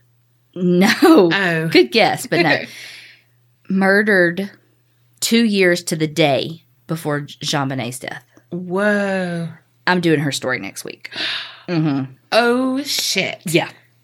Yeah. So I'm not going to go into much, but just know that they're like, this is weird that there's this connection. It's like two years to the day. Like, It's fucking Michael Peterson all over it's, again. there's so fucking much to this. I'm telling you, I did not even scratch the fucking surface. right. Like, I did not know anything about, I knew about Santa and I knew mm-hmm. that they thought that he, but I did not even know that he had a wife that had a daughter that two years, blah, blah, blah, blah. Yeah. Like, no, no idea. Well, Santa does have a wife. Her name is. Shut up. Okay. Then there was a friend named Susan Stine, and she was a friend of the Ramseys, but they say that her motive was that she harbored resentment against them because she wasn't, like, quote, in their inner circle. Mm. She lived six blocks away. She was the last person to see them, like, as a complete family unit and knew they were going home. Whoa. Okay, so this is where it gets weird. Well, this is one of the turns of where it gets weird. okay, the Ramseys had a party on Christmas Eve Eve on December 23rd. They had a party at their house. While there was a party, someone called 911, and when 911 answered, they hung up. So the police go to the house to investigate. Have you ever heard any of this? Mm-mm. Me neither. The police went to the to investigate. Susan Stine is the one who answered the door to tell them, like through the little speaker, like everything's fine, go away. Like Yeah. it was an accident. Don't worry about it. So they called her Patsy's pit bull after the murder, like that she was like always by her side, like mm. defending Patsy, yada yada yada. When after the murders, when the Ramseys moved back to Atlanta, the Stines moved back, moved to Atlanta with them. Damn. Yeah. She was like seriously following this shit on the internet, like emailing journalists, like pretending to be the chief of police. like, but there's no forensic evidence. Like, Right. she just, I think, was cuckoo cuckoo. Yeah, and she was an opportunist Uh-huh. and said, "Oh wait, I could be best friends with her now. Mm-hmm. So the website I was on for some of this was it was some forums for justice or something. I mean, like I can't even tell you where I went because it was in the midst of the deep dive. They had different names of people that they thought, I mean, that were suspects. And then it would be like blood sample tested and it'd have the date and you click on it and it's the blood sample holy shit!" like it's like a copy of it. So like you could Oh see like God. the fucking blood. Yeah. That I didn't have to pay for. I could see that. But I mean I guess it's all yeah, public but- whatever. Okay, so her husband, Doug Stine, I'm going to back up a little bit. It's thought that okay, Lou Smit said, okay, like when he's looking at the intruder stuff, he's like, you really need to check this guy out a little bit more because he had opportunity. So what they think had ha- happened was, know, so he Doug Stine put his bike in the back of the Ramsey's car when they stopped by after the white party on Christmas. But he rode a bike in December. I don't fucking know. And in Colorado, I don't know. yeah, I But don't they but they say though that his if he would have ridden his bike home because it had been in the back of their car, that would account for the tire tracks that were in their yard. Because there were tire tire tracks. However, she got a fucking bike for Christmas that day, so I don't buy it. yeah. He was cleared with DNA and shit. Some of the people are even trying to say that okay, Fleet White, who found who was with John Ramsey when he found the body, that's Fleet White Jr. Okay. And then he had a son who was a year older than JonBenét, and that is Fleet White the third. Okay. Some people are even trying to say that the third is who is is actually who killed JonBenét. And they're like, is, but is he too young? And they're like, well, he was only he was a year older than her. I mean, mm, I don't buy it, but just know it's a theory. The Lou Smit too was saying that like how the frost was with the snow could be why there were no footprints from the intruder theory. But you know, if it had been one of the neighbors, it sounds like most of them probably had a key anyway. right. But they were all exonerated from DNA. But like, people are still like "Uh," about the whites because after kind of shit hit the fan, you know, after they found the body and and all of that, the whites distanced themselves from the Ramsey and basically never spoke again. And so people were like, "Hmm, that's weird." But I really think because they were so in the spotlight too, I really think that they were just in cover your ass mode and were just trying to keep from them losing everything too because they had no part. You know what I mean? They Yeah. were just trying to be good friends. Well, and if it's true that he and his dad had that little sex ring going, He's getting the fuck out of Dodge. uh-huh, he's like, oh wait, mm-mm. Yeah. Cause because I think that the the the the whites ended up even moving too. Like everybody kind of moved yeah, from there. But yeah, so that is the deepest dive that I could muster myself to do because whew, that was good. I I actually did hear some stuff I've never heard. yeah, I was like like look at you know, looking through all Mm-hmm. this shit trying to trying to find I mean, when I fucking pulled up some of those blood reports, I was like, this, I'm going too deep. I'm going too deep. Get out of the blood reports. get back to the story. You know, Yeah. like it was like, whew. But you you legit could do Seasons of a podcast. Well, no, and like I, I think about you're gonna be like really Kerri, but the there was an episode there was an episode of Roseanne oh where- God, Kerri. where David showed Jackie the internet, like got the internet set up at Jackie's house. And she doesn't get up from her chair for three days. he comes back and he's like, You're wearing the same clothes. Have you gotten up? And he's like, Where's the baby? And she's like, He's fine. And like, you know, and, Yeah. and you legit could do that. Looking, I mean, yeah. and never reach the end ever, ever, ever, ever. wow. I can't wait until next week now. I know, I know. I took a picture of her name because I, you know me, I forget. But yeah, I was like, oh, gotta do her. I mean, even uh, it may be a short story, but I was like, uh, I, I have to do her. So that I didn't even want to touch on it here because, good Right. God, I knew that there would be I mean, holy shit, this is going to be a long episode, but I knew that it could be it needed its own story because she's Yeah. she is a victim and she needs her own story. You know, mm-hmm. she shouldn't get lost in the JonBenét. Right. It, it's it's never going to be solved because mm-hmm. there's no way that it can be at this point because there's too there's too much contamination. Yeah. It, it became the moment that the police got there and the house wasn't secured mm-hmm. and the family taken away. It wasn't going to be solved. yeah. I mean, it, it- from the ju- and you know, and I think that Boulder learned, the police department learned a fuck ton and changed a lot mm-hmm. of practices. And I mean, it's the ni- it was the nineties. I mean, I mean, think about what we've grown and learned from the fucking seventies. And the oh, nineties Oh, was a growing sure. was a it was growing pains, and it it sucks that it had to happen in that way. But Yeah. I mean, I just hope that Patsy got the piece that she needed before she passed, and I hope the same for John and Burke Definitely. because I don't because there I don't there's no way they're at peace is now you know mm-hmm. and I think that you know John's doing his best and you know we're on first name basis because he's remarried and all of that but you know he lost everything mm-hmm. you know he and Patsy. Well, she, no they didn't split up they stayed they were together until she died weren't they I think so but anyway you know they lost financially they lost everything and he even said in one of the interviews I watched with him, nobody's going to hire me. Who's going to hire John fucking Ramsey? Right. Nobody. What did we learn? Try to keep your shit together so that you don't get a poltergeist. Mm-hmm. Take care of yourself. For reals. Okay, one we learned: take care, treat yourself, and don't get a poltergeist. Yes. A polt. I was going to say a pult of the Geist clan. Mm-hmm. Mm-hmm. Two.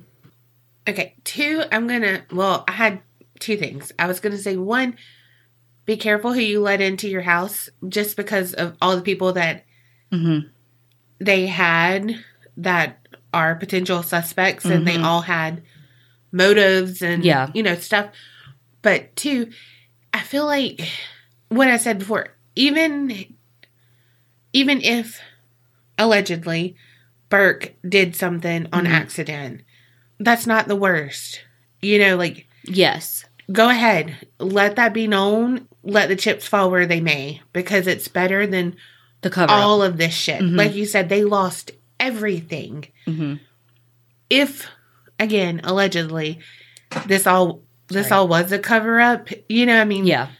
so it's like, okay, if something bad happens, own up to it and don't let yourself fall into this.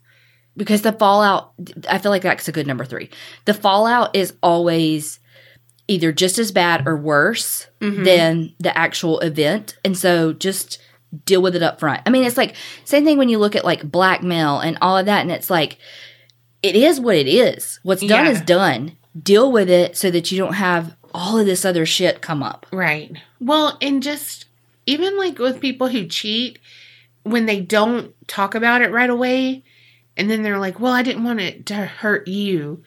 Well, mm-hmm. it's when it comes out, it's going to hurt me no matter what. Mm-hmm. But then that we've spent time together, yeah like a month or even a week, Yeah. you've sat next to me and did whatever and lied to me. yeah Like that's what's unforgivable there. Like you did it so easily. You withheld that from me. Mm-hmm. You know what I mean? So Yeah. like if you come out and say it, it's like, okay. Whatever. I mean, if whatever. Mm-hmm. I'm just saying like on the small scale, mm-hmm. own it. On the huge scale, own it because it just gets deeper and deeper. it just builds and builds and then you have this Yeah. Wow. Okay. Heavy week, but thank y'all for listening because this, I know this was a long episode. Yeah. And remember, Creep it real and, don't, get scared. Waiting on a tax return? Hopefully, it ends up in your hands. Fraudulent tax returns due to identity theft increased by 30% in 2023. If you're in a bind this tax season, LifeLock can help. Our US based restoration specialists are experts dedicated to helping solve your identity theft issues. And all LifeLock plans are backed by the Million Dollar Protection Package. So we'll reimburse you up to the limits of your plan if you lose money due to identity theft. Help protect your information this tax season with LifeLock. Save up to 25% your first year at LifeLock.com slash aware. Don't you love an extra $100 in your pocket? Have a TurboTax expert file your taxes for you by March 31st to get $100 back instantly. Because no matter what moves you made last year, TurboTax makes them count. That means getting $100 back and 100% accurate taxes only from Intuit TurboTax. Must file by 331. Credit only applicable to federal filing fees with TurboTax full service. Offer can be modified or terminated at any time. If you own a vehicle with less than 200,000 miles and have an auto warranty about to expire or no warranty coverage at all, listen up. CarShield has a low-cost month-to-month vehicle protection plan that covers more parts than ever. Visit carshield.com/audio to find out how you could pay almost nothing for covered auto repairs. Drivers who activate this vehicle protection today will also receive free roadside assistance, free towing, and car rental options at no additional cost. Get your free quote today at carshield.com/audio. That's carshield.com/audio. Waiting on a tax return? Hopefully, it ends up in your hands. Fraudulent tax returns due to identity theft increased by 30% in 2023. If you're in a bind this tax season, LifeLock can help. Our US based restoration specialists are experts dedicated to helping solve your identity theft issues. And all Lifelock plans are backed by the Million Dollar Protection Package. So we'll reimburse you up to the limits of your plan if you lose money due to identity theft. Help protect your information this tax season with LifeLock. Save up to 25% your first year at LifeLock.com slash aware.